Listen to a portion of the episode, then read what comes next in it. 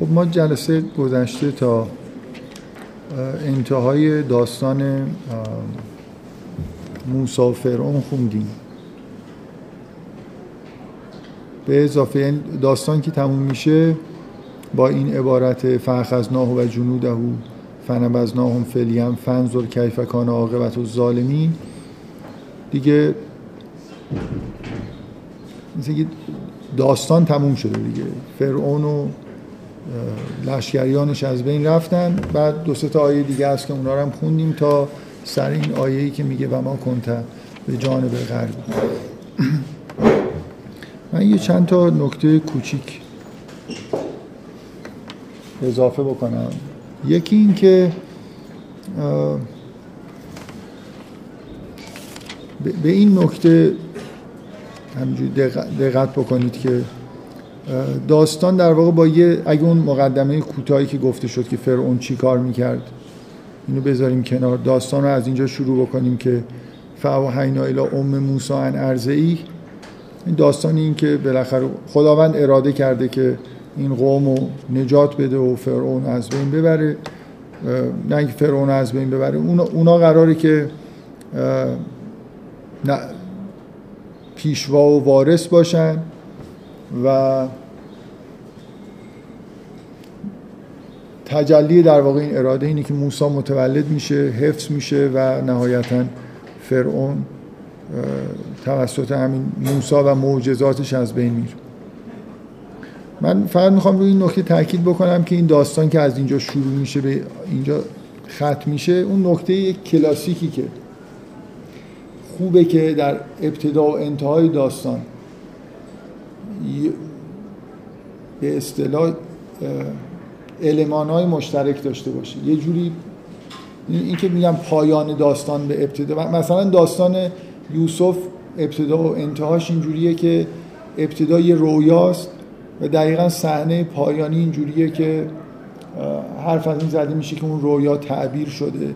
بنابراین یه جوری انگار انتهای داستان دقیقا به ابتدای داستان برمیگرده. من فقط در مورد این داستان می‌خوام خب این یه زیبایی داره دیگه بالاخره. همین الان هم توی ادبیات توی چه می‌دونم فیلم نام نویسی توی خیلی شیوه های روایت این به عنوان یه زیبایی کلاسیک که عناصری از شروع در پایان ظاهر بشن. مثلا فرض کنید گاهی توی سینما ممکنه اینجوری باشه که مکان لوکیشن ابتدایی در انتها تکرار بشه. ممکنه هیچ چیز محتوایی خاصی هم نباشه. ولی همین که اولا اینکه شما برمیگردید به اون مثلا لوکیشن ابتدایی حسی از اینکه کار به پایان رسیده به آدم میده. شما توی روایت کلا این مشکل رو دارید دیگه که حس پایان باید واقعا وجود داشته باشه. یعنی من این به آدم یه جور حالت رضایت میده. مثلا شما وقتی توی سینما لوکیشن ابتدایی دوباره در انتها تکرار میشه می‌فهمید که انگار کار تموم شده. یه جور انگار راضی میشید. ممکنه کاملا تصنعی باشه ولی بالاخره این ویژگی حالت رضایت بخش داره. تو داستان یوسف که خیلی عمیق‌تر از اینه.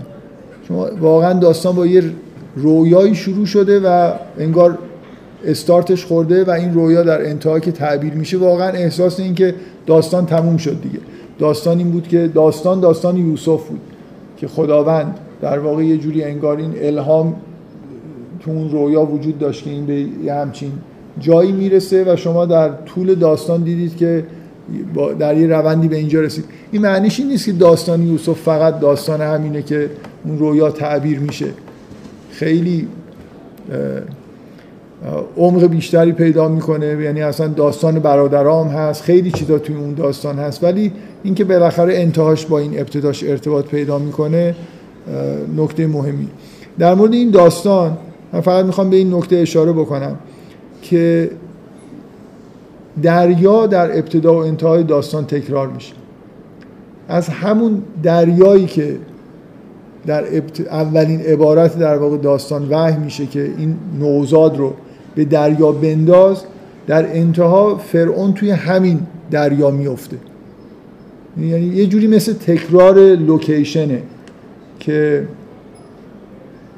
در عین حال یه بار معنایی هم داره دیگه. یعنی اون اینکه یوسف می‌خواست اینکه فرعون می‌خواست این بچه ها رو بکشه و اینکه این نوزاد ضعیفترین حالت ممکن توی یه صندوقچه گذاشته شده توی این آب رها شده ولی همین همین دریایی که موسی رو به امر خداوند در واقع یه جوری حفظ می‌کنه همین دریا به امر خداوند اونا رو قورت میده انگار. یه جوری این صحنه پایانی داستان اینجا شهر داده نمیشه. ولی ما می‌دونیم که چه جوری فرعون و همراهانش توی دریا غرق شدن. یعنی واقعا مثل اینکه دریا دهان باز کرد و اینا رو توی خودش گرفت غرق شدن طبیعی نبود. در حال نکته اینه که این لوکیشن ابتدایی و انتهایی یه جوری تکراریه دریا در واقع در ابتدا و انتهای داستان وجود داره. یه جا به عنوان نجات دهنده یه جا به عنوان نابود کننده. خب این یه نکته در مورد این صحنه پایانی در واقع داستان. یه نکته در مورد این که شما من, من هی بین قسمت های مختلف این داستان با داستان یوسف یه مقایسه ای کردم. که فکر, می‌کنم قانع کننده است که این دو داستان خوبه با هم دیگه مقایسه بشن. مراحل مشابهی دارن. حتی یه صحنه های انگار مشابه توشون به وجود میاد. در این حال به یه اختلافایی هم اشاره کردم.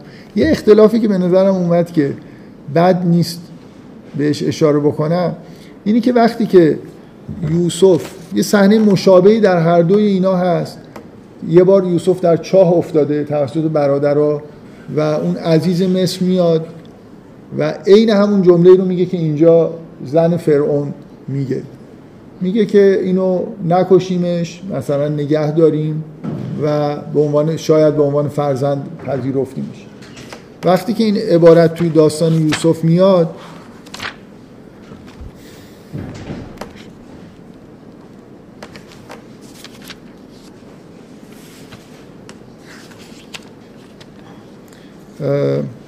اسا ینفعنا او نتخذه ولدا. و کذالک مکننا لیوسف فی الارض. و وقتی که یوسف از زندان آزاد میشه قال الملک تونی بهی از تخلص نفسی بعد از اینکه اون رویاها رو تعبیر کرده و اون میگه قال اجعلنی علا خزائن الارض انی حفیظ امین و کذالک مکننا لیوسف. این عبارت ها در مورد موسی تکرار نمیشن. این اختلاف مهمیه. یوسف بنی اسرائیل رو اینجا خودش تمکین پیدا می‌کنه و بنی اسرائیل رو هم با خودش میاره موسی هیچ وقت تا آخر عمرش این مکنا در موردش واقعا عملی نمیشه. یعنی همراه با قوم خودش آواره میشه دیگه. در آوارگی هم از دنیا میره. هیچ وقت موسی در یه نقطه از زمین مستقر نشد. بالاخره این یه اختلاف مهمیه دیگه. یوسف مدام انگار عوامل منفی می‌خواستن یوسف رو از جا بکنن و یه جوری ببرن ولی خداوند یوسف رو بهش حالا علم می‌داد همه چیز می‌داد و هی این حالت تمکین در زمین در واقع داشت. این این تفاوت بین یوسف و موسی به عنوان کسی که بنی اسرائیل رو میاره. سکنا میده و کسی که بنی اسرائیل رو می‌کنه و می‌بره و مخصوصا خود شخصیت یوسف و من یه بار دیگه اشکال نداره برم سراغ همون قطبای زنانه و مردانه که واقعا اسم بدی براش گذاشتیم برای خاطر اینکه اینا اون قطبای کلیتر اسماء الهی هن. زن و مردم تابع اون قطبیت جلال و جمال توی اسماء رحمانیت و رحیمیت توی اسماء الهی هستن که اصلا جنس دو جنس در واقع وجود داره. حالا ما ما لاقل اینجوریه که انگار اون بخش وقتی زنان مردانه میگیم یه حس بیشتری داریم. اینو حالا من قبلا هم بهش اشاره کردم. زنانگیه که در مکان ثابت میشه و مردانگیه که یه جوری یعنی اصلا زنها هستن که مردا رو ساکن می‌کنن. من یادم نیست به چه مناسبتی این بحث رو کردم. گاهی اوقات یادم نیست که اینجا گفتم یا اونجا گفتم. این بحث گاهی اوقات در حد اینه که تو کدوم بحث کدوم سوره بوده. گاهی جلسهش یادم نیست. گاهی اصلا نمی‌دونم که کلا کجا بوده. شاید هم تو خونه گفتم مثلا. اینو یادم بله؟ این بحث ساکن شدن و اینا حالا ما می‌خوره به اینکه تو سوره نور باشه چون اونجا از این بحثا زیاد شد. اینکه اینکه موسی به دلیل اینکه تو اون قطب بذارید حالا برای اینکه اولین جمله موسی تو قطب غربی عالم وجود داره دیگه. این اصطلاح توی مثلا سهروردی هست یعنی اینجوری نیست که توی فرهنگ ما به این اشاره نشده باشه.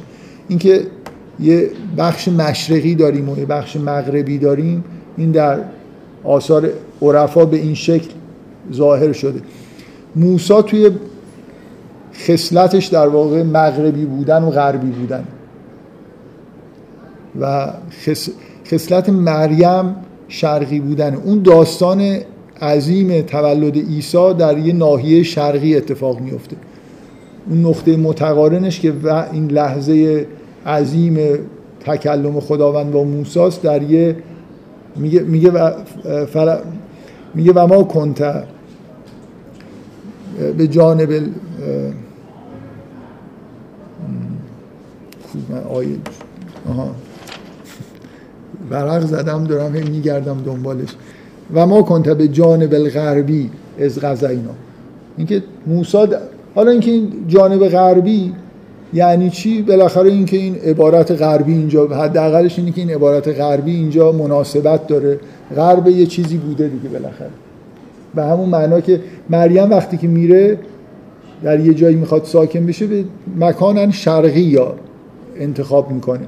خب اینا چیز داره. یعنی ببینید اینجوری نیست که همینطوری این من اون دفعه در مورد سوره مریم که بحث می‌کردم من احساسم اینه مریم چون عبادت صبحگاهی داره براش طلوع فجر و طلوع آفتاب و اینا خیلی مهمه مکان شرقی انتخاب کرد.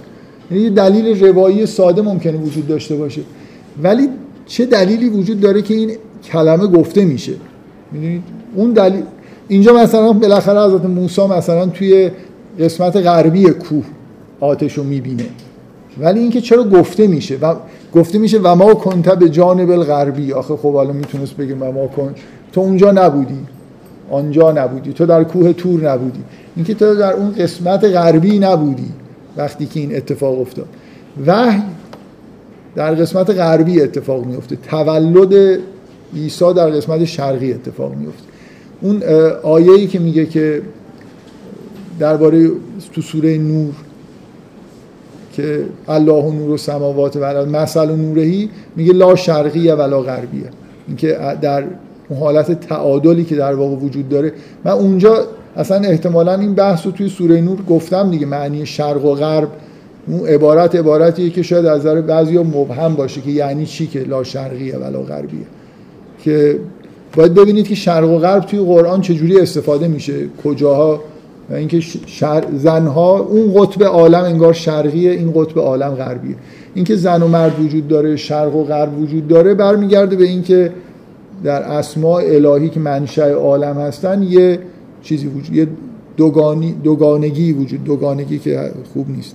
دوالیتی وجود داره. دوگانی وجود داره نه دوگانگی. خب این یکی نکته این نکته تمکین رو گفتم. با حضرت موسی چیز کنید دیگه مهربون باشید. هیچ وقت هیچ جا ساکن نشد. حضرت موسی آدم چیزی پیغمبر خیلی ستم کشیده ای واقعا. کلا یعنی زندگی خیلی سخت و پرتلاطم و و چهل سال مثلا با این بنی اسرائیل توی بیابان که شما احتمالا چهل دقیقه نمی‌تونید با اینا همراه بشید رفته و در, در واقع گناهان اونا این آوارگی رو به وجود آورد دیگه. حضرت موسی مدام در واقع رنج می‌کشه برای اینکه یه همچین موجودات. ببینید پیامبران دیگه از دشمنان خودشون یه آسیبهایی بهشون وارد میشه. از دوستای خودشون به زحمت نمیافتادن. چون یه تعداد محدودی از مؤمنین نخبه مثلا واقعا ایمان آورده اطرافشون بودن که خیلی احتمالا با اگه کسی نبود با هم دیگه بودن خیلی بهشون خوش میگذشت.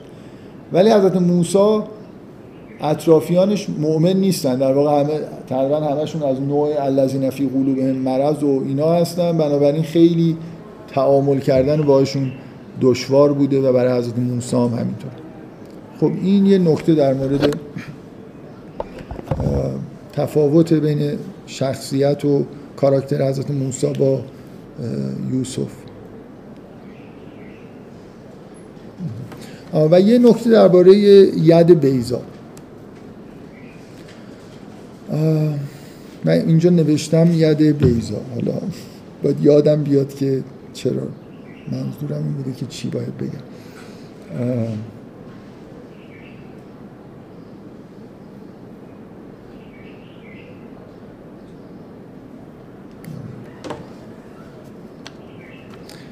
خیلی نکته مهمی نبوده فکر می‌کنم. آها یه من دفعه قبلی صحبتی کردم در مورد اینکه ید بیزا باید بگردیم ببینیم که در فرهنگ مصری ید بیزا چه جایگاهی داشته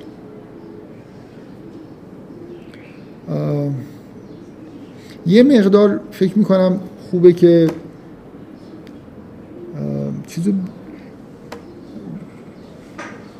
من به این دلیل که شک دارم که معجزه ید بیزا هیچ وقت در ملای عام به عنوان معجزه عرضه شده یا نه یه ذره فکر می‌کنم این ادعا رو باید بیاریم پایین تر دیگه. نگیم فرهنگ مصری. کافی ید بیزا تو دربار اگه واقعا این درست باشه که ید بیزا در دربار فرعون به عنوان معجزه عرضه شده شاید بشه گفت که مثلا یه خورده محدود این چیزی که داریم این ایده رو یه خورده محدودترش کنیم. کافیه که ید بیزا در دربار معنی داشته باشه نه جلوی مردم. به نظر میاد که اون معجزه عمومی که عرضه شد معجزه مار شدن اساس جلوی مردم نه ید بیزا نمی‌دونم من همینجور به ذهنم رسید که اینو اضافه بکنم. یه یه ایده ای یه جایی دیدم که نوشته بود که مصری ها به بنی اسرائیل لقب مثلا قوم عبارتی که به کار برده بود جوزان بود ولی شاید منظور برست باشه. همین عیب سفید شدن مثلا پوست و اینا. و اینو یه جور ربط داده بود که ید بیزا رو به ماجرای اینکه اونا یه همچین اتهامی وارد می‌کردن. یعنی به عنوان یه چیز تحقیرآمیز به مثلا فرض کنید به بنی اسرائیل می‌گفتن قوم مبروس. حالا شاید این بیماری در بینشون شیوع داشت و این ید بیزا رو یه جوری ربط داده بود به اون. من خیلی چیز جالبی تو این ندیدم. فقط همینطوری. الان یادم افتاد که تو همین هفته یه, یه بار سرچ کردم ببینم چیزی پیدا میشه توی مثلا دایره المعارف ها این اونور که چیزی گفته باشن درباره ید بیزا و چیزی پیدا نکردم ممکنه به هر حال چیزای جالبی بشه پیدا کرد. امیدوارم که اینجوری بشه. همین یه نکته ای که در مورد ید بیزا می‌خواستم بگم که اگر درست باشه که عمومی ارائه نشده بنابراین یه ذره میشه اون مسئله رو کوچیکتر دید. یعنی لازم نیست فرهنگ عمومی مردم براشون ید بیزا معنی داشته باشه. یه خورده این این مسئله رو که شاید مثلا ید بیزا من خیلی حس خوبی ندارم ولی شاید ید بیزا به معنای بیگناهی مثلا باشه. کسی که دستش سفیده و چون اونجا توی دربار متهمه به قتل شاید مثلا این یه جوری مبرا کردن موسا از اون قتل.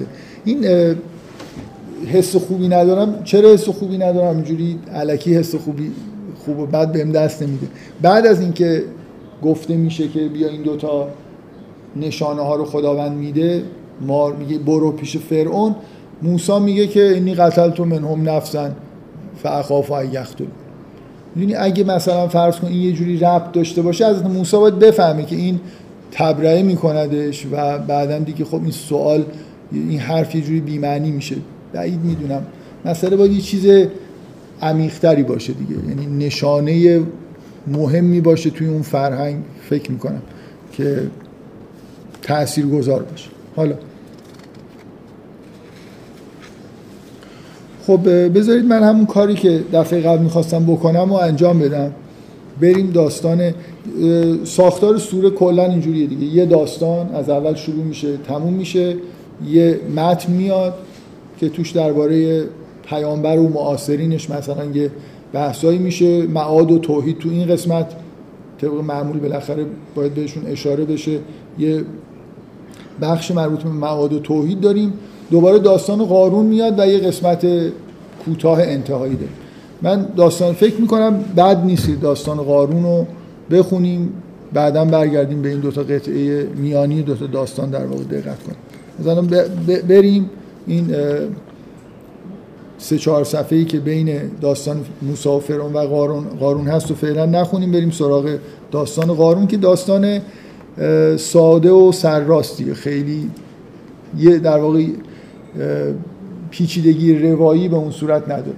یه شخصیتی به اسم قارون معرفی میشه و یه دیالوگایی در واقع در اطرافش روایت میشه و اینکه پایان کارش به کجا رسید. به نوعی مکمل داستان موساس داستان فرعونه. در واقع یه جور شخصیت فرعونیه با یه ویژگی های دیگه. میگه از آیه 76 میگه ان قارون کان من قوم موسا. قارون از قوم موسا بود فبقا علیهم و بهشون ظلم کرد.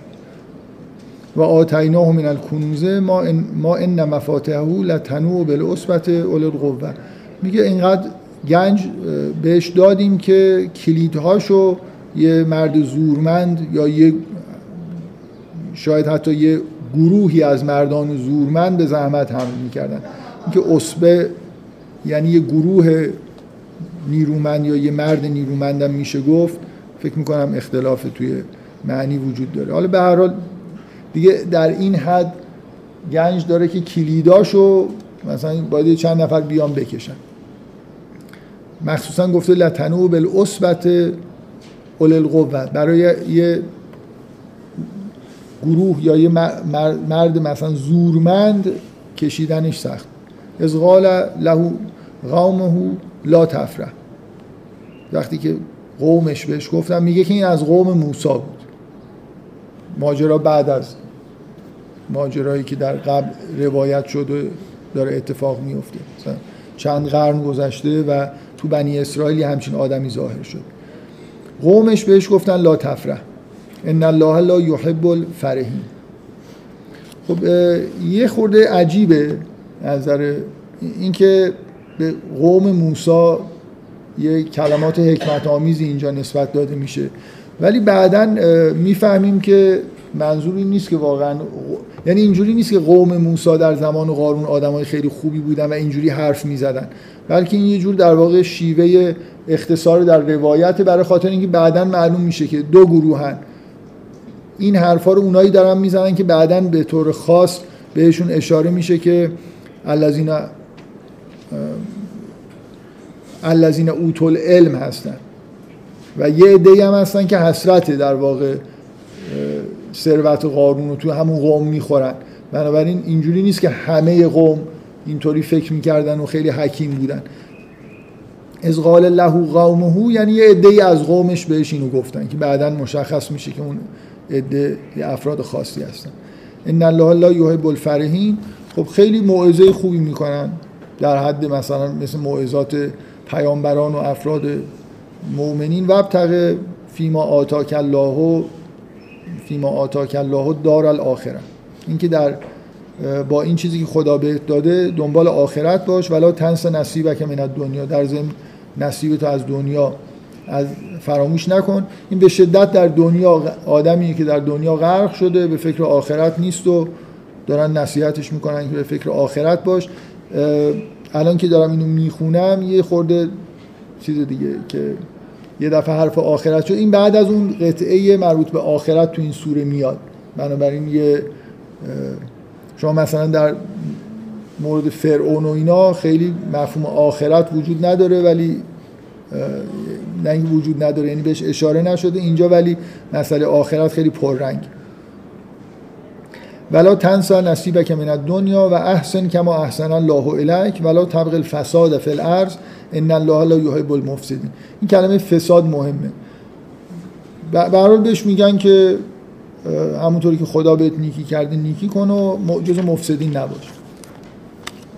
فساد مهمه برای خاطر این آیه مهمی که بعد از این سوره میاد بعد از این داستان میاد تلکت دار الاخره نجعل حال للذین لا یریدون علوا فی الارض ولا فسادا این کلمه فساد توی این آیه اشاره شده. حالا بذارید می‌رسیم بهش. خب قارون جواب میده که انما اوتیت و علا علم اندی من این چیزایی که بهش گفتن این چیزایی که خدا بهت داده میگن میگه نه من خودم دانش داشتم اینا رو به دست آوردم. اولم یعلم ان الله قد اهلک من قبله من القرون. نمی‌دونه که خداوند قبلش خیلی ها رو خیلی نسل ها رو از بین برده. کسایی که اشد و منه قوتن و اکثر و جمع کسایی که نیرومندتر بودن و بیشتر جمع کرده بودن.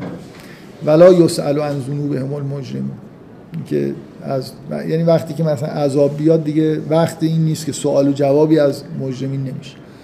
فخرج علی قومه فی زینته دیگه مثلا یه نمایش های اینجوری هم ترتیب می‌داد که خودش رو آرایش می‌کرد و مثلا طلا و جواهر و اینا مینداخت و احتمالا با یه عرابه طلایی که اسباش هم پوشش های طلا داشتن از این کارهایی که قدیم خیلی مد بوده دیگه به هر می‌کردن. فخرج علی قومه فی زینته قال الذين يريدون الحیات الدنیا یا لیت لنا مثل ما اوتی قارون. اونایی که اهل دنیا بودن گفتن ای کاش ما یه چیزی مثل اینایی که قارون داره داشتیم. انه لزو حزن عظیم که به راستی که بهره عظیمی داره. و قال الذين اوتوا العلم اونایی که اوتول علم بودن بهشون علم داده شده بود همونایی که قبلا اون حرفا رو در واقع زدن. ویلکم ثواب الله خیر خیر لمن آمن و عمل صالحا که پاداش خدا برای کسایی که ایمان میارن و عمل صالح انجام میدن از این چیزی که می‌بینید بهتر. ولا یلقاها الا الصابرون ولی اینو کسی به غیر از کسایی که صبر می‌کنن در نمی‌فهمن در نمیآمد خب انتهای داستان اینه. فخسفنا بهی و به دار الارض فما کان له من فعت ینصرونه من دون الله و ما کان من المنتصر. و این خودش رو و خونش رو اصلا همه خونه زندگیشو زمین بلعید. حالا مثلا در یه زلزله یا در پدیده رانش زمین بالاخره یه جوری این اتفاق افتاد که این اصلا مدفون شد. فما کان له من فعت ینصرونه. هیچ کس هم نبود که کمکش بکنه و جزء یاری شدگان هم نبود. و اصبح الذین تمنوا مکانه بالامس. اونایی که آرزوی موقعیت اینو روز قبل داشتن یقولون وای که ان الله یبسط رزق لمن یشا گفتن که ای وای که خداوند رزق رو برای هر کسی که بخواد من عبادهی بست میده و یقدر یا تنگ می‌گیره. لولا ان من الله علینا لخسف لخسف بنا اگر خداوند به ما منت نذاشته بود ما هم دوچار همین بلا می شدیم که انه لا یفلح الکافرون. ای وای که خداوند کافران را رستگار نمی‌کنه. خب این داستان اینجوری تموم میشه. داستان یه مرد ثروتمندی که خداوند بهش مال و رزق خیلی وسیعی داده و ولی این احساسش اینه که خودش به دست آورده و حالت غرور و افتخار داره و و خیلی هم دوست داره که بیاد نمایش بده. مردم هم مسهور این زر و زیور در واقع قارونی هستن و نهایتا اتفاقی که میفته اینه که زمین این رو میبله. این آیه ای که بعدش میاد بیاد یه لحظه فکر کنید که داستان موسی و فرعون رو خوندیم. این داستان هم خوندیم؟ اون بینشو که نخوندیم اصلا نیست. فعلا اونو در نظر نگیرید. دو تا داستان پشت هم خوندیم. این آیه آیه خیلی خوبیه. بعدش میگه تلکت دار الاخره نجعل حال الذین لا یریدون علوا فی ولا فسادا. به این دلیل که فرعون نماینده فی الارض اینم که توی خود چیز به فساد متهم شد دیگه. اینکه گفتن که ولا طبق الفساد وقتی که میگن لا طبق الفساد فی الارض یعنی این کارو داره می‌کنه دیگه. ان الله لا یحب المفسدین. دو, دو تا چیزه. اینکه ف... نه اینکه فرعون فساد نمی‌کرد. اینم این در متن فساد در مورد این آدم به کار میره. فرعون هم کلا اصلا عین عبارت در قرآن هست که ان ان فرعون لعال فی الارض. که فرعون نماینده در واقع علو الارض. و اینم که یه جوری انگار نماینده فساده. و آخرت تلکت دار الاخره نجعل حال الذین لا یریدون علوا فی الارض ولا فسادا. بل عاقبت للمتقین. مثلا یه جوری انگار دو تا داستان خوندیم و حالا داریم میگیم که دار آخرت مال کسایی که اونجوری نیستن اینجوری هم نیستن. اهل علو و فساد نیستن. اون داستان پایانش این بود که اونا در دریا غرق شدن. این داستان اون داستان زور و زور گفتنه. در انتها تو دریا غرق میشن. اینجا داستان زر و زیور و اینجور چیزاست و اینا در این, این آدم که نماینده در واقع به قول اصطلاح خدایان زور و زر این خدای زره و در زمین مدفون شد. خب داستان خیلی چیزیه دیگه ساده یه در واقع صحنه ای به اون صورت نه یه صحنه واقعی داره. اونم صحنه که این با زر و زیور خودش میاد بیرون و مردم رو مسهور می‌کنه. و یه صحنه پایانی خیلی در واقع غیر دراماتیک. منظورم اینه که توصیف چندانی نیست با یه کلمه گفته میشه که فخسفنا به الارض. اینکه این با خود فخسفنا بهی و به دار الارض. خودشو تمام این خون زندگیشو زمین در خودش کشید. من از این جهت داستان رو گفتم که قبل از اینکه اون بینابین بخونیم بگم که وقتی که رسیدیم به اینجا دیگه معطل این داستان نشیم. یعنی از اینجا انگار فقط کاری که مونده اینه که اون قسمت های غیر داستانی رو بخونیم و یه مقدار در موردش بحث بکنیم. خیلی بحث خاصی در مورد این داستان نیست فکر می‌کنم. بله.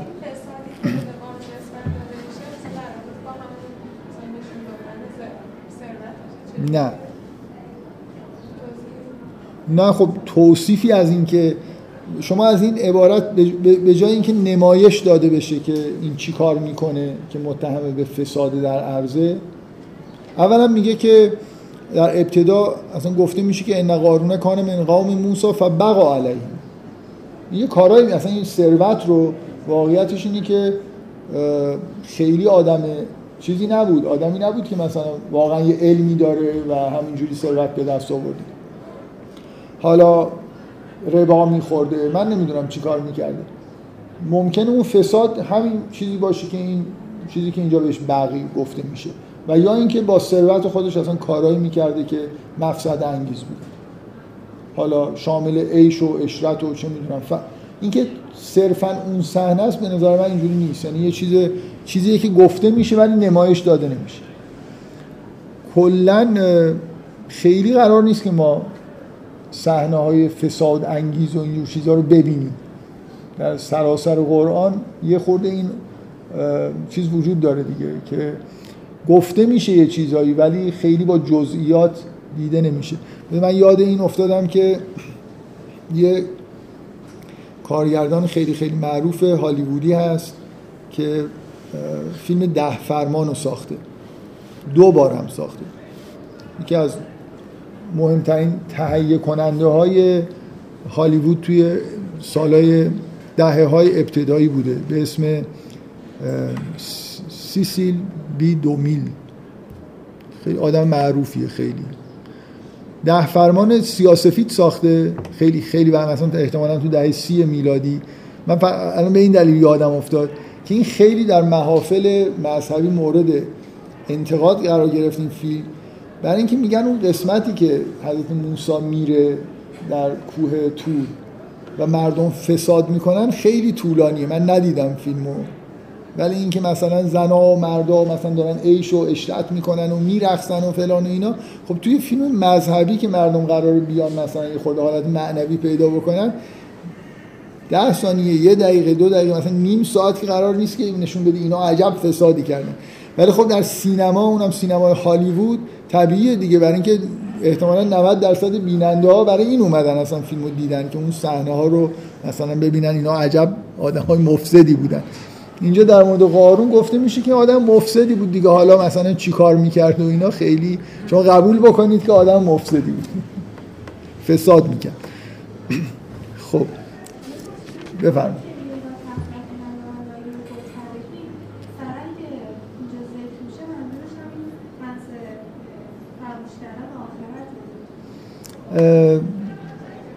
فرح یه جور چیز دیگه زیادیش یه ترجمه یه نفر کرده ترجمه خوبیه.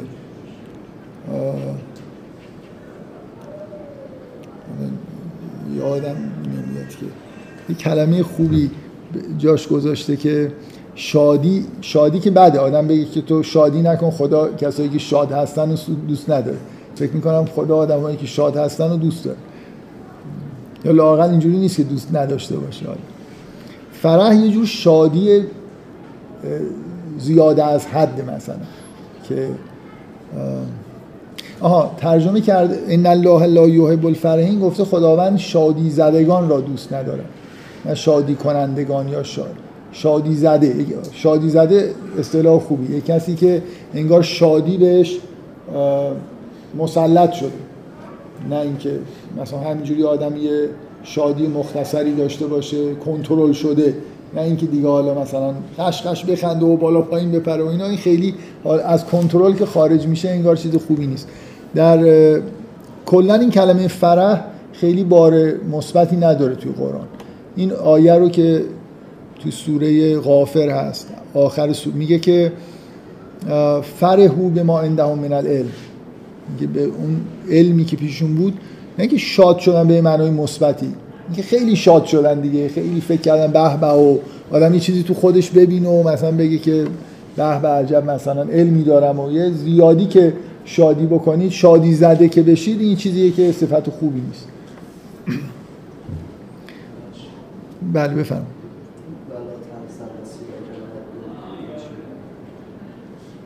یعنی که به فکر آخرتت باش.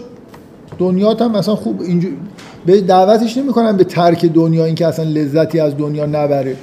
میگن که برای آخرتت کار کن ولا تنس نصیبک من دنیا این در این دنیا مثلا یه نصیبی داری اونم فراموش نکن. مثل اینکه این نمیگن این دنیا بهت خوش نگذره. ریاضت بکش مثلا همه چیزی تو بده برای خاطر اون دنیا.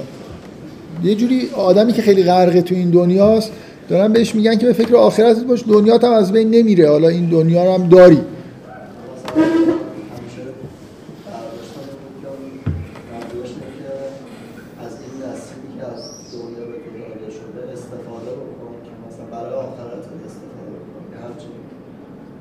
خب؟ دارم فکر می‌کنم تر... نمی‌دونم حالا شما میگید که یعنی لا تنس نصیب که من دنیا یعنی فراموش نکن که بهت مثلا نعمت هایی داده شده.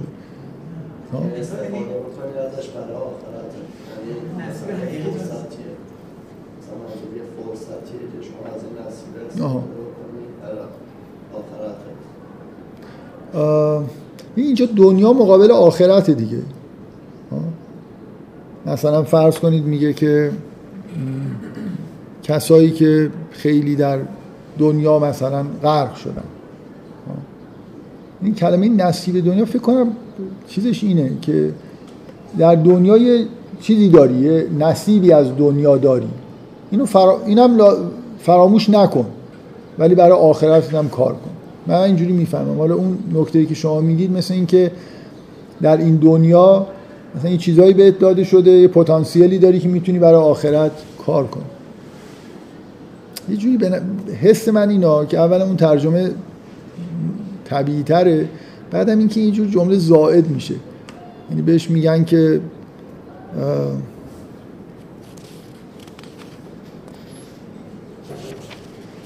بهش میگن که وب تقفی ما آتا که الله دار الاخره آره بعد دوباره بگن که ولا تنس نصیبک من دنیا مثل اینکه یه جوری همونه دیگه. چیزهایی که خدا بهت در این دنیا داده رو برای آخرت استفاده کن دیگه. فکر کنم به عنوان اینکه شما یه آدمی که خیلی غرقه در دنیاست ترسش از اینی که بهش بگید آقا تو فکر آخرت باش اصلا این الان یه آدمیه که این حرفا گوشش بدهکار نیست. باید یه جوری برای آرامشش میگن که نصیب دنیایی هم داری دیگه دارن موعظش می‌کنن. خب. بفرمایید.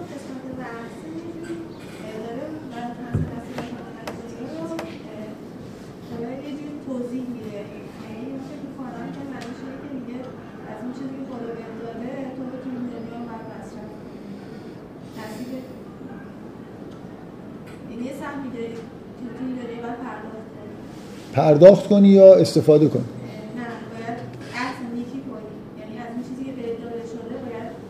خب اینم که همینو گفتن که شما همینو می‌گفتید دیگه. فکر کنم بحث ما این بود که خیلی خوب در نمیاد معنیش. خب بگذاریم. یه داستان طولانی یه داستان حکمت آموز خیلی کوتاه که در واقع یه شخصیتی به اسم قارون که توی فرهنگ ما هم شناخته شده هست اینو به ما معرفی می‌کنه و حالا یه بخشای در واقع بینابین داره که می‌خوایم اونا رو بخونیم دیگه. که بعد از حالا این داستان قارون رو فعلا که جلوتره رو بذاریم کنار. الان داستان موسی رو خوندیم این آیات داره ادامه پیدا می‌کنه که وصل میشه به داستان قارون. در واقع حالا اگه بخوایم یه قبل از اینکه این سه, سه صفحه و نصفی که اینجا قراره خونده بشه قبل از داستان قارون رو در موردش بحث بکنیم. بعد نیست طبق همون عادت یه قطعه بندی بکنیم برای اینکه روشنتر بشه. شروعش که در ادامه اون داستان یه چند تا این عبارت و ما کنت به جانب الغربی و ما کنت به جانب تو روی سخن برمیگرده به پیامبر و چیزی که می‌بینیم در واقع رابطه پیامبر با افراد زمان خودشه و مسئله پذیرش و عدم پذیرش پیامبر به عنوان یعنی ایمان آوردن یا ایمان نیاوردن آدمایی که هم عصرش هستن. این مثلا آیه‌ای که ارتباط داره با قبلش این که میگه فلما جاءهم الحق من اندنا قالو لولا اوتی مثل ما اوتی موسی. مقایسه ای یه جوری اینجا این فضای این قطعه اینجوریه که در این حالی که پیامبر رو در مقابل منکرین می‌بینیم یه مقایسه ای بین پیامبر توسط اونا و موسی در واقع انجام میشه که بد نیست که به به این نکته توی آیات هم دقت بکنیم دیگه. یه قطعه شروع اینجوری داره. بعد مثلا فرض کنید تا آیه 51 آیه 52 از این حرف می‌زنه که کسایی که قبلا بهشون کتاب داده شده به این کتاب ایمان میارن. این و ازشون تجلیل میشه که مثلا تا آیه 55 56 موضوع اینه. مجددا یه قطعه کوتاهی هست که از اونا نقل میشه که مثلا مشکل ایمان آوردن دارن.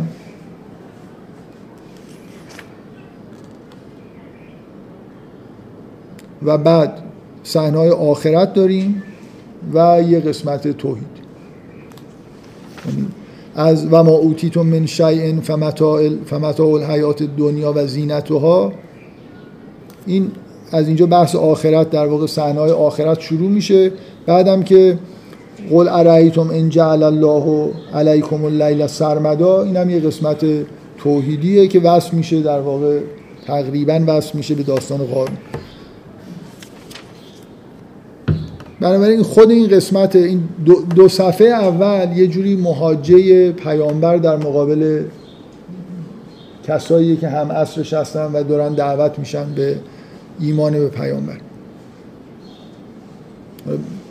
فعلا این دو سفر رو بخون. فعلا منظورم تو این جلسه فقط این دو سفر الان متمرکز بشیم روی این دو صفحه این محاجه هایی که بین پیامبر و اطرافیانش هست و یه جوری ارتباطش با داستان موسی رو سعی کنیم. بفهم برگردیم به انتهای داستان موسی. بعد از اینکه میگه که اونا غرق شدن و جعلناهم ائمتا یدعون الی النار. این و جعلناهم ائمتا هم بازگشته به یه لحظه قبل از دریا هست. اینم ناگفته نمونه من اینو دفعه قبل گفتم که شروع داستان با اینه که میگه و نورید و ان نمون علی الذین نجعلهم ائمه. بعد از اینکه فرعون غرق میشه میگه و نجعل و جعلناهم ائمه. قرار بود که من فکر کنم اینو دفعه قبل گفتم که این عبارت و نورید و نمون علی الذین از تضعفو کار اون رویا رو در واقع یه جوری توی داستان یوسف می‌کنه. اعلام میشه که ماجرا اینه این کار رو می‌خوایم بکنیم آخرش هم میگه این کارو کردیم. مثلا این تموم شد.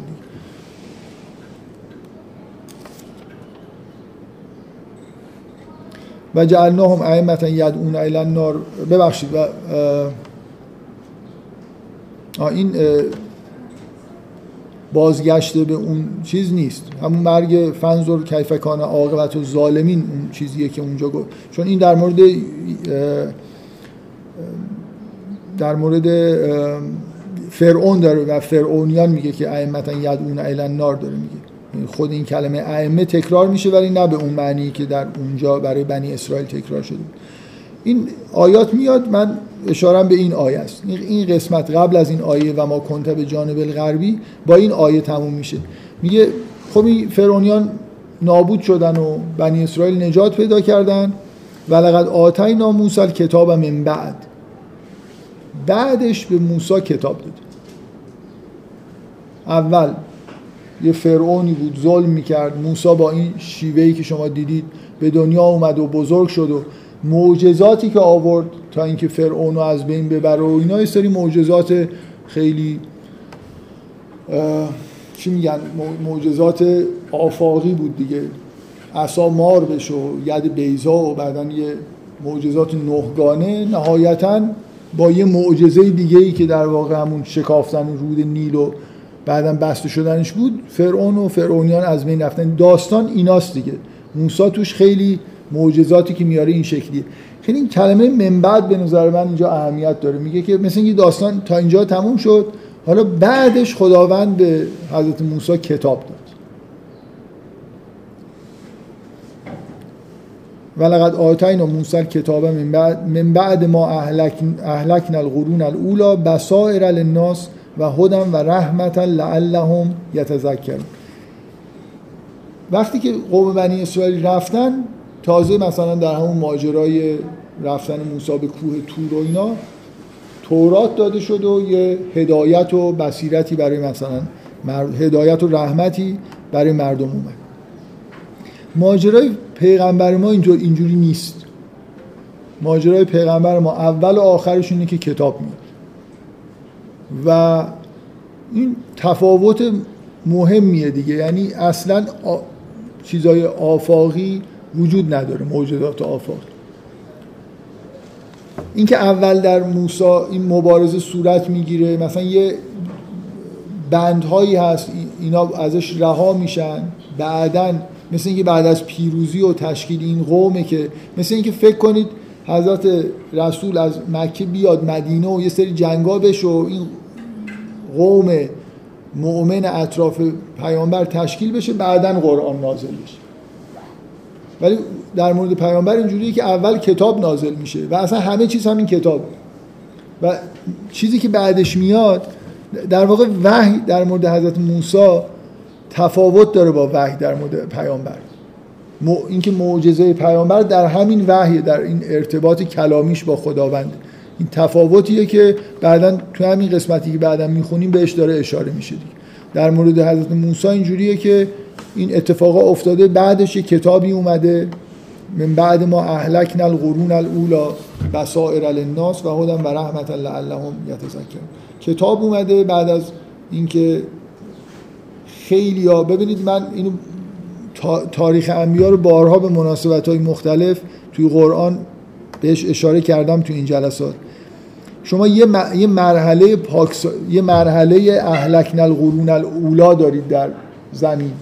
که خداوند از ابتدای مثلا از حضرت نوح پیامبر میفرسته بهش ایمان نمیارن نسل ها از بین میرن.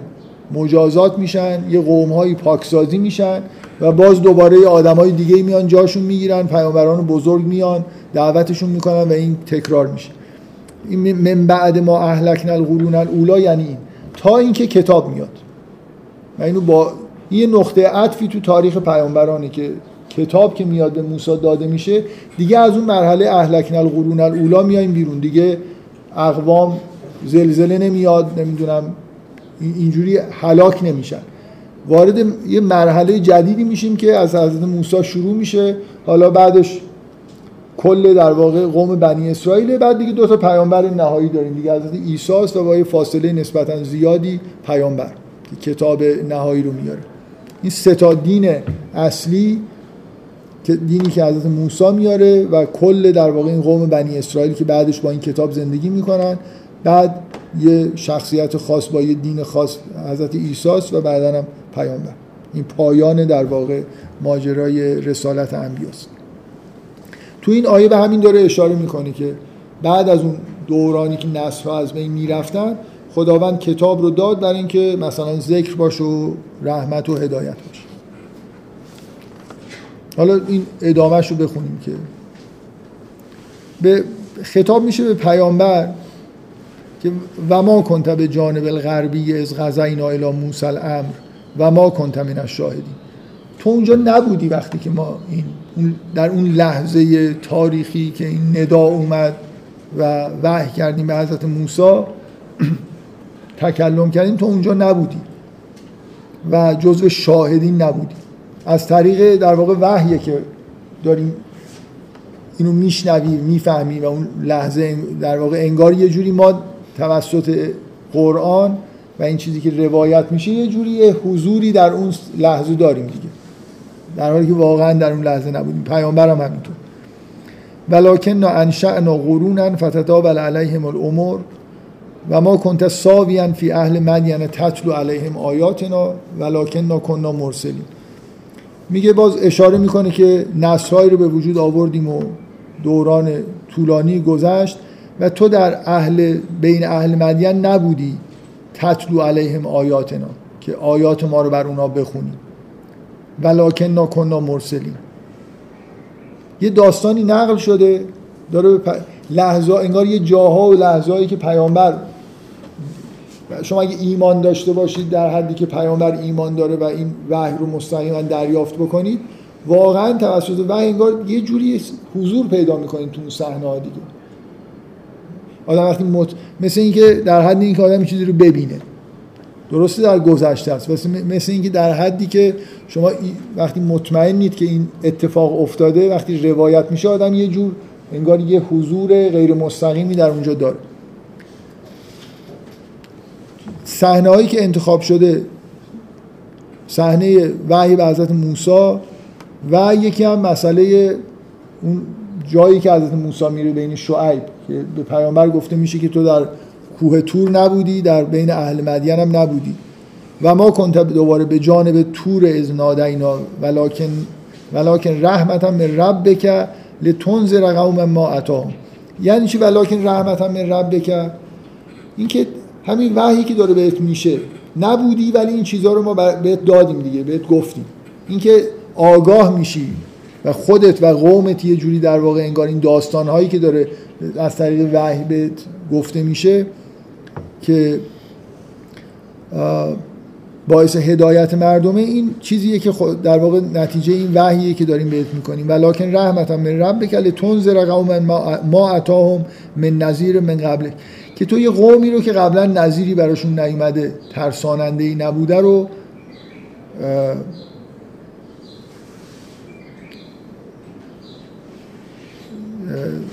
بترسونی بیم بهشون بدی. اینکه اشاره می‌کنه به این ماجرای اینکه این قومی که پیامبر براشون اومده این در واقع اون قسمتی از بنی اسرائیل نیست که مرتب براشون پیامبر می اومد این ماجرای در واقع تاریخ انبیا توی قرآن اینجوریه که ابراهیم که خداوند انتخابش می‌کنه دو تا نسل ازش باقی میمونه نسلی که از اسحاق و نسلی که از اسماعیل. نسل اسحاقی که اون اتفاقات توش میفته و مرتب بینشون در واقع پیامبرانی میاد. در ما کنت ساویان فی اهل مدین تتلو علیهم آیاتنا ولکن کننا مرسلین. ما میفرستادیم. تو در تمام اون دوره‌ای که انگار این اون نسل بنی اسرائیل بودن و مرتب در واقع پیامبران می اومدن تو اونجا نبودی ولی ما برای اونا فرستاده فرستادیم. حالا تو رو فرستادیم برای این آدمایی که این نسلی که هیچ پیامبری نداشتن. یه جور در واقع این نکته ای که در تاریخ انبیا توی قرآن هست. قبل از موسی یه انگار سیاستی در مورد پیامبران می اومدن نتیجهش این بود که کسایی که ایمان نمی آوردن هلاک می شدن بعد از موسی یه دوره ایه که توی اون شعبه از بنی اسرائیل به طور مداوم پیامبر میاد پی در پی. از جمله مثلا فرض کنید در خودش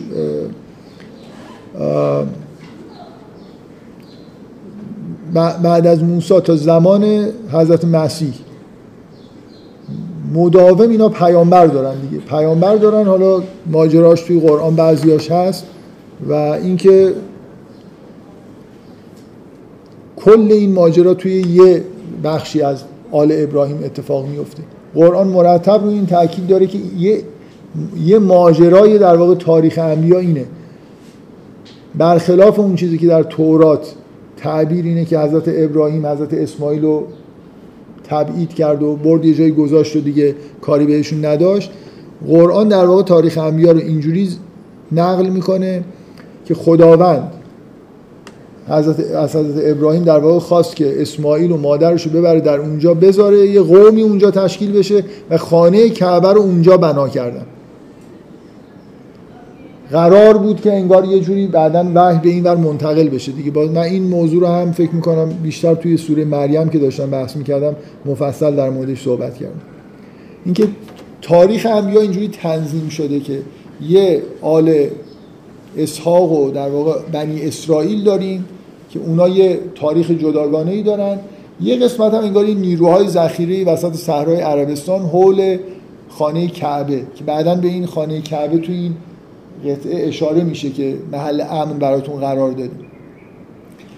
الان برای نتیجه این که بعد از اون داستان چیزی که داره به پیامبر گفته میشه اینه که ما تو الان در واقع اون وحیی که قرار بود بشه به تو شده و تو در واقع کارت اینی که این آدمایی که اینجا بود این نسلی که اینجا از ابراهیم هستن و تا حالا براشون نظیری نیومده اینا رو در واقع یه جوری بیم بدیم. یه این همون چیزی که مدام در قرآن گفته میشه دیگه. یه جوری در واقع اینکه چه ارتباطی بین این پیامبر با بنی اسرائیل وجود داره. ارتباطش دقیقا اینه که اینا در واقع دو تا شعبه هستن که از ابراهیم جدا شدن. یکیشون اومده توی صحرا انگار در انتظار مونده. بنی اسماعیل در واقع بنی اسرائیل یه تاریخ خیلی پرتلاطمی رو طی کردن که یه مرحله تا حضرت یوسف یه مرحله از یوسف تا موساست بعد از موسی برای خودشون یه تاریخی دارن. ولولا ان تصیبهم مصیبت بما قدمت ایدیهم فیقولوا ربنا لولا ارسلت الینا رسولا فنتبع آیاتک و نکون من المؤمنین. که این اینجوری نشه که وقتی که اگه عذابی نازل شد بگن که ما اصلا یه قومی که عذاب میشن قاعدش اینه که باید اینا یه کسی به یه رسولی داشته باشن. اینکه میگه ما تو رو فرستادیم برای اینایی که تا حال نظیر نداشتن برای خاطر اینکه این در واقع سنت الهیه که حتما باید براشون اگر قراره که مجازات بشن حالا چه در دنیا چه در آخرت باید یه رسولی براشون فرستاده بشه. بنابراین زمانه پیغمبر اینجوری در واقع متصل میشه به زمانه حضرت موسی به تاریخ انبیا. یه خیلی در ظرف سه چهار آیه یه جوری با اشاره به این چیزهایی که گذشته و اینکه الان توی این حالت هستیم. این این قومیه که نظیر نداشته و تو حالا اومدی برای این قوم. حالا میگن که فلما جا فلما جاءهم الحق حالا که براشون حق اومده اینجا حق چجوری اومده اینکه کتابی داره نازل میشه؟ حالا اینا میگن که فلما جاءهم الحق من عندنا قالوا لولا اوتی مثل ما اوتی موسی. اولم یکفروا به ما اوتی موسی من قبل. قالوا سهران تظاهرا و قالو انا به کلن کافرون. میگه حالا که حق اومده به سمتشون منظور از حق همین پدیده وحی به پیامبر و قرآنی که داره نازل میشه. میگن که چرا اونجوری که به حضرت موسی چیزایی داده شد به این داد یعنی چرا معجزات اونجوری نداره؟ تأکید روی اینه که معجزه کتابه دیگه. تأکید اینه که اونجا ببینید اون داستان اینجوری تموم شد که اون معجزات اومدن و قوم رهایی پیدا کرد و بعد کتاب نازل شد. کتاب حضرت موسی کتابی نبود که به عنوان معجزه به بنی اسرائیل عرضه بشه. معجزات دیگه ای عرضه شده بود همه چیز رو دیده بودن. کتاب به عنوان هدایت اومد. در مورد پیامبر آخر و زمان باز به دلایلی که من قبلا روش بحث کردم که نباید معجزه محدود به زمان خودش داشته باشه. یعنی من نسبت من به عنوان آدمی که چند قرن بعد دارم زندگی می‌کنم با این معجزه پیامبر آخر و زمان باید مثل اون آدمی باشه که تقریبا در همون زمان داره زندگی می‌کنه. یعنی ما هممون همین کتاب رو باید بخونیم و ایمان بیاریم دیگه. دیگه قرار نیست که هی پیامبران بیان هی عصا بندازن مار زنده بشه و این حرفا. یه قبل از پیامبر انگار جو آزاد بود که هر معجزه‌ای می آوردن چون برای دوران خودشون قرار بود که مردم مؤمن به خودشون بکنن نه برای ابد. وقتی یه پیامبر این به عنوان پیامبر آخر میاد معجزش باید یه چیز ابدی باشه. باید منم همونجور بهش دسترسی داشته باشم که یه آدمی در زمان خودش دسترسی داره. بنابراین قرار نیست که اونجوری که حضرت موسی معجزه می‌کرد پیامبر معجزه بکنه و معجزه پیامبر ما اتفاقا همین کتابه که این حق حقیقتیه که به صورت کتاب داره نازل میشه. حالا اینا میگن که چرا اونجوری معجزه نمیاره. و جوابش اینه که خب اونجوری هم که معجزه آورد که حالا ایمان نیاوردی. این یه جوابه دیگه بالاخره.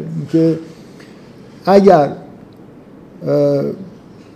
به طور اگه اینجوری بود که اون معجزات آفاقی خیلی مؤثر بودن شاید اصلا جا داشت که حالا بحث بکنیم که چرا به این یکی اونجوری ندادیم. اونا هم که به وضوح تأثیری نذاشته. یعنی در تمام طول تاریخ از شطور صالح گرفته تا فعلا آخرش این بود که چند نفر ایمان می آوردن. دیگه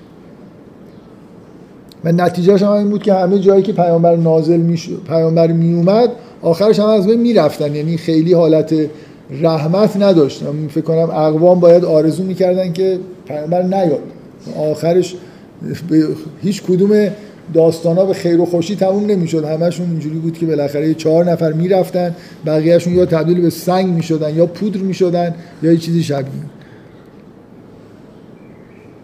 قل فتو اینجا با سراحت دیگه میگه. قل فتو به کتاب من این همون چیز تاکید روی اینه که معجزه کتاب دیگه. قل فتو به کتاب من عند الله هو اهدا منهما اتبعه این کنتم صادق این همون چیزیه که اصطلاحا بهش میگن تحدی. اینکه ادعای اینه که این کتاب معجزه است. اگه قبول ندارید یه چیزی مثل این بیارید. یا یه کتابی نشون بدید که از این هدایت کنه اینجا گفته میشه که یه کتابی بیارید که از این هدایت کننده تر باشه. میگه و اهدا من هما. از این کتاب یا اون کتاب قبلی. فرق نمی‌کنه. یه اختلافی توی ترجمه هست که قالو سهران تظاهرا یعنی چی؟ به نظر میاد منظور اینه که وقتی که موسا اومد اولا یک فرو به ما اوتی موسا من قبل آیا کافر نشدید اون چیزی که به موسی داده شده بود؟ قالو مثلا گفتید گفتند اونایی که زمان حضرت موسی بودن سهران تظاهر یعنی اینا موسی و هارون دو تا جادوگرن که از همدیگه پشتیبانی می‌کنن. خب اهدا و قالو انا به کلن کافرون و ما به همش کافر یه ترجمه که محتمله اینه که منظورشون اینه که برمیگرده که سهرانه یعنی این دوتا کتاب تورات و قرآن اینا سهرن سهری که همدیگر رو تایید می‌کنن. یعنی اونو که می‌خونی اینو می‌خونی یه جوری خیلی شبیه همدیگه گفته شدن و اینا. من نمی‌خوام بگم این ترجمه درسته. یه خود خلاف چیز به نظر می‌رسه سیاق آیات ولی دور از ذهن نیست مخصوصا به دلیل اینکه تو آیه بعد میگه هو اهدا منهما. منظور بر... نه از منهما بر نمیگرده به موسی و هارون که برمیگرده به غر... برمیگرده به این دو کتاب. بنابراین یه خورده این هو اهدا منهما موضع کسایی که اونو بعدم اینکه ساهر نمیگن دیگه میگه سهران تظاهر دو سهرند که پشتیبان همن. اینا شواهد برای به نفع اونایی که میگن که اون سهران یعنی این دوتا کتاب. دوتا؟ دوتا معجزه سهران تظاهرا یعنی دوتا سهری که همدیگر رو همدیگر رو تایید می‌کنن.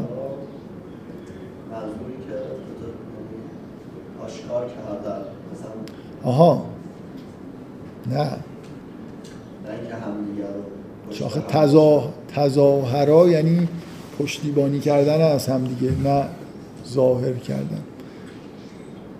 حالا حالا این سهران تز... چیه؟ چی, چی ترجمه معنی کرده؟ گفته که دو سهری که آشکار شدن ها؟ موسا نه موسا هارون آها. ظاهر می‌کنن ظاهر می‌کنن حالا که چی؟ اون ترجمه عجیبه. حالا بذار من نمی‌خوام سرش بحث بکنم چون ربط مستقیمی به محتوای آیات نداره.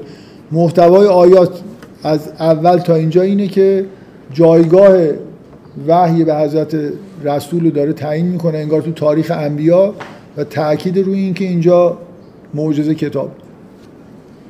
موجز... قرار نیست مثلا پیامبر بیاد به قریش نمی‌دونم این چیزایی نشون بده و بعدا اولا اونا در معرض نابودی قرار بگیرن یا مثلا بگه مؤمنین رو بده من ببرم و از این حرفا نیست. پیامبر آخر و زمانه که حقیقت به صورت همین کتاب بهش نازل شده و این کافیه برای اینکه آدما ایمان بیارن. آدمیزاد در مقابل حقیقت باید ایمان بیاره دیگه. میگه که اون آیه‌ای که میگه که فلما جاءهم الحق من عندنا. حق داره بهشون گفته میشه. یعنی حقیقت داره براشون به صورت کتاب تلاوت میشه. بنابراین خب طبیعیه که باید انتظار اینه که به حقیقت ایمان بیاره. فَإِلَّمْ يَسْتَجِبُوا لَكَ فَعْلَمْ أَنَّمَا يَتَّبِعُونَ أَهْوَاءَهُمْ و من أَضَلُّ ممن اتَّبَعَ هَوَاهُ بغیر هدى من الله. که اگه اجابت نکردن بدون که اینا از امیال خودشون پیروی می‌کنن از هوا و هوس خودشون و چه کسی گمراهتر از کسیه که از هوای خودش بدون هدایت الهی پیروی بکنه. ان الله لا یهدی یهد القوم الظالمین. خداوند قوم ظالم رو هدایت نمی‌کنه. فعلم یستجیبو به نظر می‌رسه برمیگرده به اینکه به همین دعوت به تحدی دیگه. میگه که قل, قل فعتو به کتاب من عند الله. و اهدا من هما یه کتابی بیارید که هدایت کننده تر باشه. اگر اجابت نکردن یعنی کتابی دستشون نبود و چیزی. الان من یه کتابی آوردم حقیقتی درش هست.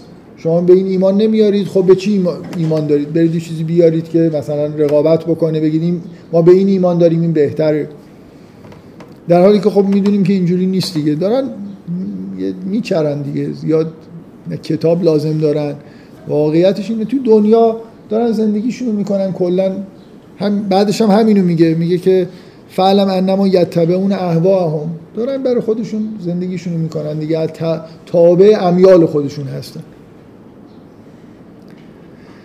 خب این آیه‌ای که سر ترجمه اینم اختلاف هست و لقد وصلنا لهم القول لعلهم یتذکرون که یعنی چی لقد وصلنا لهم القول؟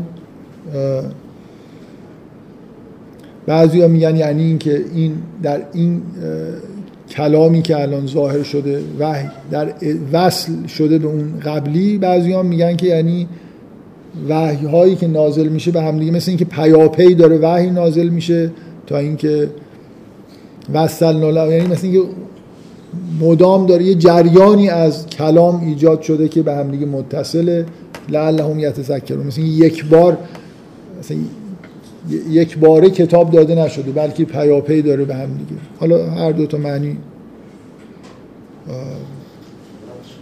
بله. اونجا باز یه ترجمه دیگه کرده. این چه ترجمه ایه ببخشید اوه. ضمن احترام به آقای الهی قمشی و پسرشون از اون ترجمه استفاده نکنید. خب شاید منظوری باشه که این شباهتی که مثلا بین قوله که تو قرآن اومده با قولی که مثلا تو تورات اومده یعنی آدم مثلا تورات رو می‌خونه خب میگم اولین چیز اینه دیگه. یه, یه ترجمه اینه. میگن ولقد وصلنا لهم القول. یعنی اینکه این کلام وصل به اون کلامه. مثل اینکه ادامه اونه. اتصال دارن. این یکیه. یکی اینکه همین کلام این به نظر من این ترجمه نزدیکتر. همین کلام پیوسته است چون آخر آیه بعدش هم به نظرم شاهد اون نظر اوله الذین آتیناهم الکتاب من قبله هم به یؤمنون یه جوری به نظرم اون نظر تقویت آه، آخه خود اون آیه به نظر من یه ذره چیز میشه. ولقد وصلنا لهم القول اینکه براشون این رو پیوستیم به اون لعلهم یتذکرون. یعنی یه جوری این آدم مثلا مشرکین قریش از اینکه این کلام پیوسته به توراته نمی‌دونم. به هر خیلی چون نقشی نداره توی این کاری که ما داریم می‌کنیم من خیلی اصرار ندارم که کدوم این دو تا ترجمه همین دو تا ترجمه است. شاید اولی درست باشه که پیوستگی این وحی با اون وحی قبلی مایه تذکر. از جمله اینکه اونایی که اونو دیدن و می‌شناسن اینو مثلا مورد شناسایی قرار الذین آتیناهم الکتاب من قبلهی هم بهی یؤمنون. کسایی که از قبل بهشون کتاب داده شده به این ایمان میارن به این وحی. و اذا یتلا علیهم قالوا آمنا بهی انه الحق من ربنا انا کنا من قبلهی مسلمین این اشاره به افراد پاکدامن و عالمی داره که در زمان پیامبر بودن که تصویرشون تو جای دیگه قرآن هم هست. که وقتی وحی رو میشنون آدمی که اهل این اصلا نکته این آدمی که اهل حق باشه کلام حق رو که میشنوه می‌فهمه که این از جانب حق اومده دیگه. حالا اینایی که قبلا کتاب بهشون داده شده شریعت دارن به تورات دسترسی دارن و آدمای مؤمنی هستن. این کلام رو و پیو... به قول حالا شاید همین پیوستگیش به اون کلام باعث میشه که یه جوری در واقع بفهمن که اینم از جانب خداست. اولای که یعطون اجرهم مرتین به ما صبروا و یدرؤون بالحسنت السیئه و مما رزقناهم ینفقون. که اینا دو, با دو برابر پاداش می‌گیرن به دلیل صبری که کردن و یدرؤون بالحسنت السیئه. بعضیا میگن این دو, بار دو برابر پاداش گرفتن شاید برای خاطر اینکه انگار یک دو بار ایمان آوردن دیگه. یه بار تورات رو دیدن ایمان آوردن بعد دوباره وحی بعدی رو هم دیدن. اینم شناسایی کردن ایمان آوردن بنابراین باید دو برابر پاداش بگیرن. و یدرعون بالحسنت السیئه و مما رزقناهم ینفقون. بذارید تا اینجا کلام مشخصه دیگه یعنی یه جوری از زمان از اون داستان.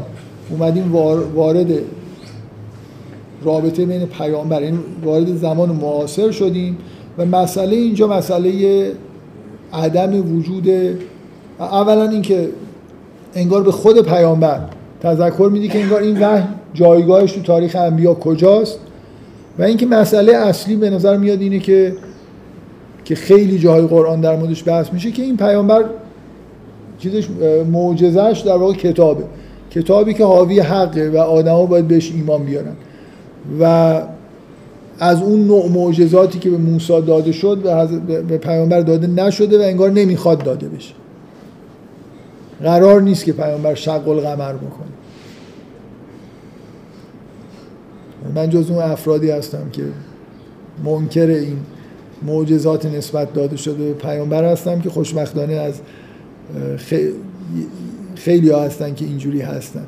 که بالاخره مردم به نظر میاد داستان سرایی هایی از بس که خود مردم میل داشتن که چنین معجزاتی ببینن و از طرف مسیحی ها و یهودی ها تحت فشار بودن حالا یه چیزایی ساختن دیگه پیامبر سایه نداشت و شق القمر کرد و این همه تو قرآن گفته میشه که همینه. یکی دوبار نیست که هر وقت این بحث میشه گفته میشه که همین که معجزه همین کتاب. می‌تونید مشابهش بیارید. و اینکه کتاب حاوی حقه بنابراین ایمان آوردن به حق هم که یه چیز طبیعیه.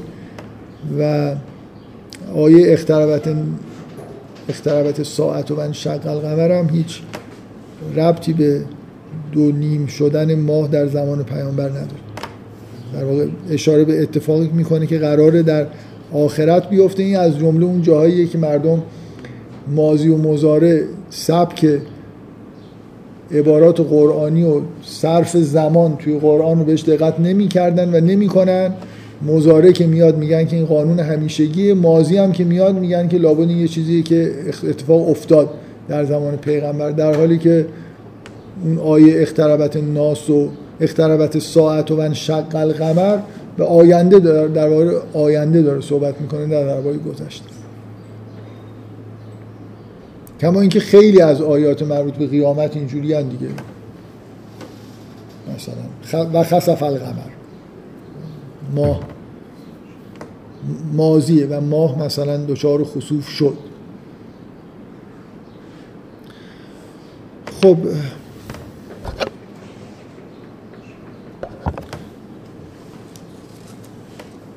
این چند آیه‌ای که در این افراد نیکی که از اهل کتاب هستن اون کتاب رو می‌شناسن و این کتاب رو وقتی که می‌بینن ایمان میارن که مخصوصا تو سوره آل امران انتهاش تصویر زیبایی ازشون وجود داره و لزوما من فکر می‌کنم اونجا این بحث رو کردم یا اونجا یا تو سوره ماعده که معنیش این نیست که اینا مسلمون میشن لزوما.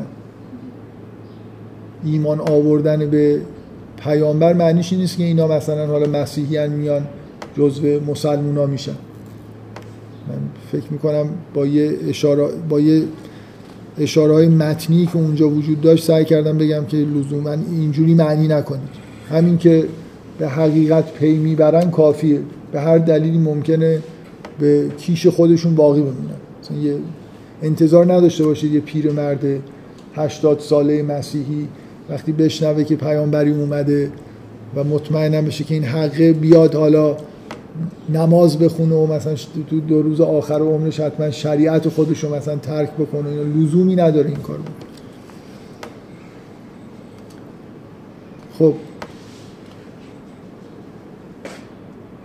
میگه اولایکه یعتون اجرهم مرتین به ما صبروا و یدرعون بالحسنت السیئه و مما رزقناهم ینفقون. تجلیل میشه که اینا همچین آدمایی هستن که مثلا انفاق می‌کنن و اذا سمع اللغو اعرضوا عنه این صفاتی که درباره مؤمنین و محسنین در همه جای قرآن هست در موردشون میگه اینا کسایی هستن که وقتی که لغو میشنون اعراض می‌کنن. و قالوا لنا اعمالنا و لکم اعمالکم سلام علیکم لا نبتغ الجاهلین. چیزی که در توصیف عباد الرحمن مثلا انتهای سوره فرقان عبارت مشابه این هست. که وقتی که مرو به لغوه قالو سلام و وقتی که بر لغو می‌گذارن میگن که سلام می‌کنن. ببخش ازا مرو به لغوه مرو کلا کراما بعد و ازا خاطب هم الجاهلونه قالو سلام. اگر کسی از جاهلین خطابشون بکنه بهش سلام می‌کنن. و اینجا میگه که از لغو اعراض می‌کنن و قالوا لنا اعمالنا و لکم اعمالکم. سلام علیکم. لا نبتغ الجاهلین که خیلی شبیه اون توصیفیه که اونجا درباره عباد الرحمن شد. خب حالا یه آیاتی میاد که برمیگرده به ماجرای باز دوباره حضرت اسماعیل و بنای کعبه و این حرفا. میگه که اینا میگن که این کسایی که ایمان نمیارن میگن و قالو ان نتبع الهدا ان نتبع الهدا معکن نتخطف من ارزنا یعنی خطرناک ایمان آوردن دیگه. اگه ما الان ایمان بیاریم نتخطف من ارزنا نه اینکه نتخطف یعنی مثلا روبوده میشن. منظورشون این نیست که حالا مثلا ما رو میدزدن. یعنی مثلا تبعید میشیم. یه همچین معنی میده. از اینجا ما رو بیرون می‌کنن. مثل اینکه یه نفر بگه من با یه چیزی چه می‌دونم با یه اصطلاحی بگه مثلا من, من یکی بگه من غیب میشم نه اینکه واقعا غیب میشم. منو بی... یه همچین معنی میده. فکر نمی کنم منظور لفظیش اینه که یعنی ما رو میدزدن.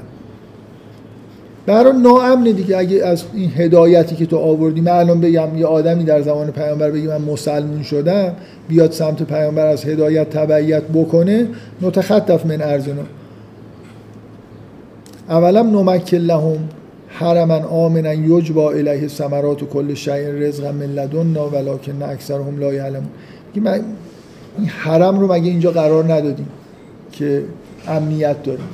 یه جوری یه حسی تو این آیه هست مثل اینکه از قبل یه چیزی مهیا شده اینجا برای اینکه بعدا یه پیامبری بیاد و مردم بتونن ایمان بیارن. اونم اینه که از روز اول این فرهنگ حداقل بین اعراب بوده که این مسجد الحرام جای امن دیگه.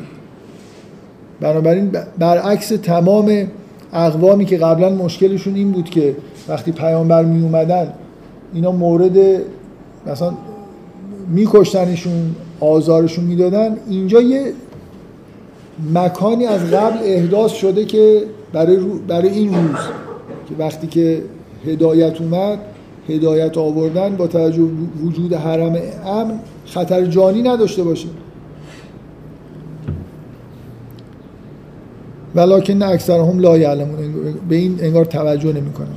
و کم اهلکنا من قریت بترت معیشتها فتلک مساکنهم لم تسکم من بعدهم الا قلیل و دوباره اشاره می‌کنه به اینکه قبلا چقدر قریه هایی بودن که از بین رفتن. و کنا نحن الوارثین بفرمایید. آیه 56 کلا جا انک لا او راست میگم میگه انک لا تهدی من احببت ولکن الله یهدی من یشاء و هو اعلم بالمهتدین. میگه که تو اون کسایی که بخوای رو نمی‌تونی هدایت بکنی. خداوند تعیین می‌کنه که کی هدایت بشه و کی هدایت نشه. نکته خاصی من نمی‌بینم در موردش اضافه بکنم. اینکه باز این آیه همین روال کلی که پیامبر دوست داره که مردم هدایت بشن و مثلا قصه می‌خوره اینکه چرا اینا هدایت نمیشن این چیزیه که اینجا توی در همه جاهایی که حرف از اینه که این مردم ایمان نمیارن یه اشاره به این نکته است که پیامبر غمگینه و دوست داره که همه اینا ایمان بیارن و اینا ایمان نمیارن. این این نوع تذکرها به پیامبر در حدی تکراریه و من یه بار این آیه در موردش بحث کردیم که میگه از این قرآن رو می‌خونیم لنصب به بهی فعادک. کلا پیامبر مشکل زندگیش اینه که دوست داره مردم ایمان بیارن و ایمان نمیارن دیگه. و اینکه مدام در واقع در قرآن یه داستانهایی گفته میشه و پیامبر تذکر داده میشه که مثلا از نوح یاد بگیر ببین چجوری برخورد کرد. بالاخره مردم ایمان نمیارن. پیامبر خیلی براش این سنگینه که مردم ایمان نمیارن. و یه جان اندازم چیزی فتل که مساکن لم تسکن من بعد الا قلیل و کنا نحن الوارثین. و ما کان رب که مهلک القرا حتی یب اسفی امه ها رسولا. برمیگرده به همون آیه اول که این همون مضمون کلیه که قوم پیامبر بعد از اینکه قرآن نازل شده و وحی اومده در معرض خطرن دیگه. تو بعضی از سوره ها اصلا این محتوای اصلی سوره است. بعضی از قطعه ها توی سوره ها به این اختصاص داره که در وقتی رسولی میاد واقعا این تهدید وجود داره که عذاب نازل بشه. که من مرتب تاکیدم اینه که بعدا شما توی سوره مدنی مثلا تو سوره انفال می‌بینید که اون عذاب اینجا به نوعی نازل شد دیگه ولی نه به اون شکلی که قبلا نازل می‌شد. جنگ های اتفاق افتاد و اینا تعداد زیادشون نابود شدن. کلا فضای اطراف پیامبر فارغ از اون آیات آفاقی و اون نوع معجزاتی یعنی ویژگی پیامبر آخر و زمان انگار اینه که حتی اون نابودی قوم هم توی روال طبیعی صورت می‌گیره طوری که انگار اتفاق عجیبی نیفتاده. هرچند که معجزه آسا بودن غلبه کردن پیامبر و یارانش در مقابل مثلا لشکریان و قریش خودش کمی از اینکه یه رعد و برقی بیاد بزنه یه در بکشه نداشته. تو قرآن هم رو همین تاکید میشه ولی بالاخره توی روال انگار اسباب طبیعی فراهم میشه و این اتفاقا میفته.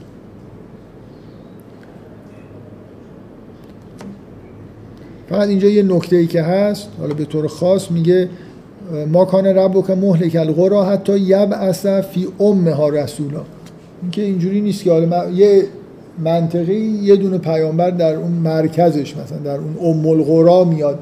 و دعوت به هر تا اون محدوده ای که دعوت می‌رسه کافیه دیگه. لازم نیست که حالا مثلا در تمام قریه ها یه دونه پیامبر بیاد. اینجا تاکید میشه روی این کلمه فی امها رسولا که بعدا جاهای دیگه هم همچین اشارهایی هست.